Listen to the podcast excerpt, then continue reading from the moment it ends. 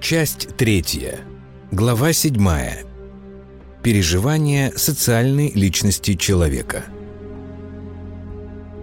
Социальная личность человека определяет вынужденное отношение человека к социальным представлениям и переживаниям. Это означает, что социальная личность формирует вынужденное представление человека о желанных для него социальных целях, к которым он должен стремиться, чтобы быть не хуже других, по крайней мере. Стремление человека к желанным целям, которые находятся в рамках социальных представлений, можно назвать социальной волей человека. Социальная личность часть собственной воли направляет на достижение социально желанных результатов, с которыми человек связывает переживание удовлетворенного социального достоинства – Социальная воля человека является частью его воли к радости, которая вынуждена обслуживать социальные представления человека, к которым он вынужден относиться как к желанным для себя.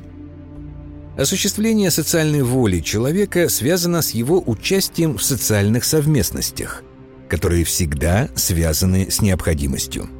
Это означает, что участие в социальной совместности – тождественно участию человека в общей необходимости. При этом личное и добровольное участие в общей необходимости возможно при единственном условии – это представление всех участников совместности о взаимной необходимости друг другу. Иными словами, личное участие в совместности представляется человеку возможным, если он необходим в этой совместности другим – а другие в этой совместности необходимы ему самому. Поэтому вопрос, который постоянно приходится решать человеку в социальном существовании, сводится к вопросу о том, необходима ли ему данная совместность, и если она необходима, то необходим ли он другим в этой совместности. Если совместность для человека представляется необходимой, то основным моментом внимания становится вопрос о собственной необходимости для других. Например, человеку необходимы деньги, которые он зарабатывает в совместности с другими, а другим необходимо участие этого человека в этой деятельности. Поэтому если моя необходимость заработков и необходимость моего участия в общей деятельности взаимны, то для меня и для других появляется возможность для совместности – но для того, чтобы совместность во взаимной необходимости возникла, у человека должно быть представление о справедливости отношений между ним и другими, которое связано с представлением о социальном достоинстве человека. Представление о справедливости является представлением социальным, поэтому в любой социальной традиции существуют общие представления о справедливости во взаимной необходимости – которое человек соотносит с представлением о своем социальном достоинстве. Когда общее понимание справедливости совпадает с представлением человека о своем достоинстве, то у него возникает представление о взаимной справедливости отношений в совместности с другими, которое позволяет ему, как социальной личности, достойно осуществлять свою социальную волю, исполняя свою социальную роль. Представление о взаимной справедливости позволяет человеку относиться к вынужденной совместности как совместности смысловой, в которой социальная воля человека совпадает с социальной волей других, так же, как его воля к радости совмещается с волей к радости других участников совместности. Представление человека о своей контекстуальной уместности в социальной совместности – связано с его представлением о взаимной необходимости и взаимной справедливости. Человек всегда стремится быть добровольным участником совместности, если с этой совместностью он связывает надежду на лучшее будущее. Заинтересованность человека в совместности – это его заинтересованность в общем будущем с теми, с кем он надеется на более полное осуществление и своей социальной воли в общей и взаимной необходимости, и своей воли к радости в собственном понимании свободы. Социальная воля человека и его социальные цели принадлежат общей социальной традиции. Любое социальное осуществление человека всегда связано с социальной оценкой его уместности, которое определяется представлениями общей социальной традиции. Социальное осуществление человека всегда происходит под пристальным взглядом окружающих, которые постоянно оценивают и самого человека, и его достижения. И в данном случае дело не столько в недоверии или недоброжелательности людей друг к другу. Социальное существование связано с вынужденными и общими для всех представлениями, которые автоматически формируются у каждого человека помимо его воли – независимо от того, как он сам относится к этим представлениям и какое он придает им значение. В любой социальной традиции существует представление об унизительных социальных ситуациях, существование в которых не соответствует представлению человека о его социальной роли и о его достоинстве. Нахождение человека в унизительных социальных ситуациях создает социальные прецеденты унизительного отношения к человеку тех, с кем он находится в общей социальной традиции.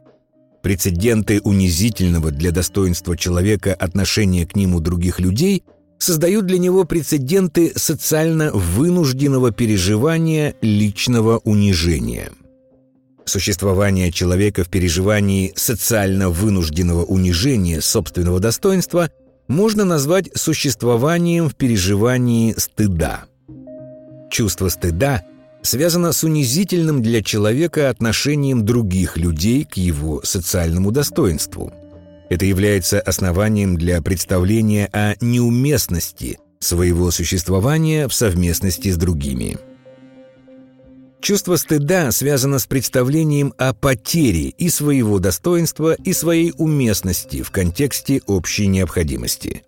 Такое представление сопряжено с представлением об осуждении другими его постыдного положения, которое представляется и самому человеку, и другим унизительным. Представление о своей неуместности и представление об осуждении окружающими своего постыдного положения вызывает переживание опасения вынужденной утраты своей необходимости в желанной совместности, что можно назвать страхом изгнания. Любое социальное существование связано с представлением человека о возможности унизительных ситуаций, в которых возникают вынужденные социальные переживания стыда и страха изгнания – Страх изгнания связан с возможностью потери представления человека о лучшем будущем, которое он связывает с продолжением своей совместности с другими. Это означает, что за чувством стыда и страхом изгнания находится страх потери будущего.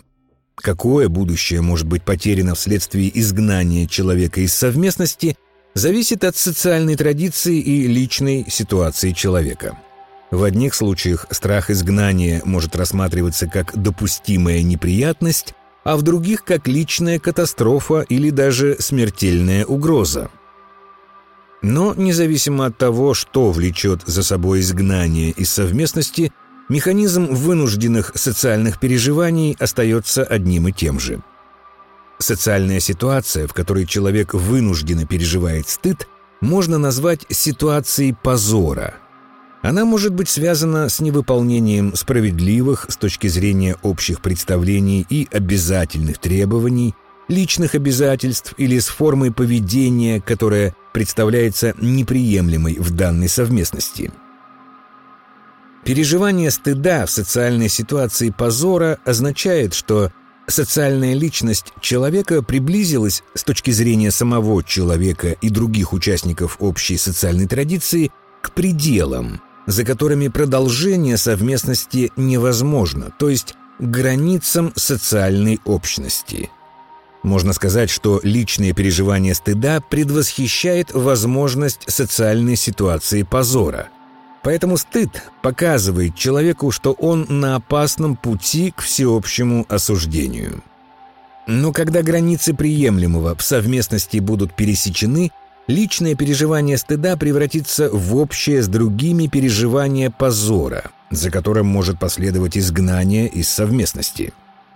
Основным содержанием смыслов и переживаний социальной личности являются переживания, связанные с осуществлением социальной воли человека, направленные на то, чтобы быть не хуже других – Переживания, определяющие условия совместного существования с другими, являются основными социальными переживаниями. То есть переживание своей контекстуальной уместности, справедливости, удовлетворенного социального достоинства, стыда и переживания страха изгнания можно рассматривать в качестве наиболее значимых переживаний социального существования и основных переживаний социальной личности человека –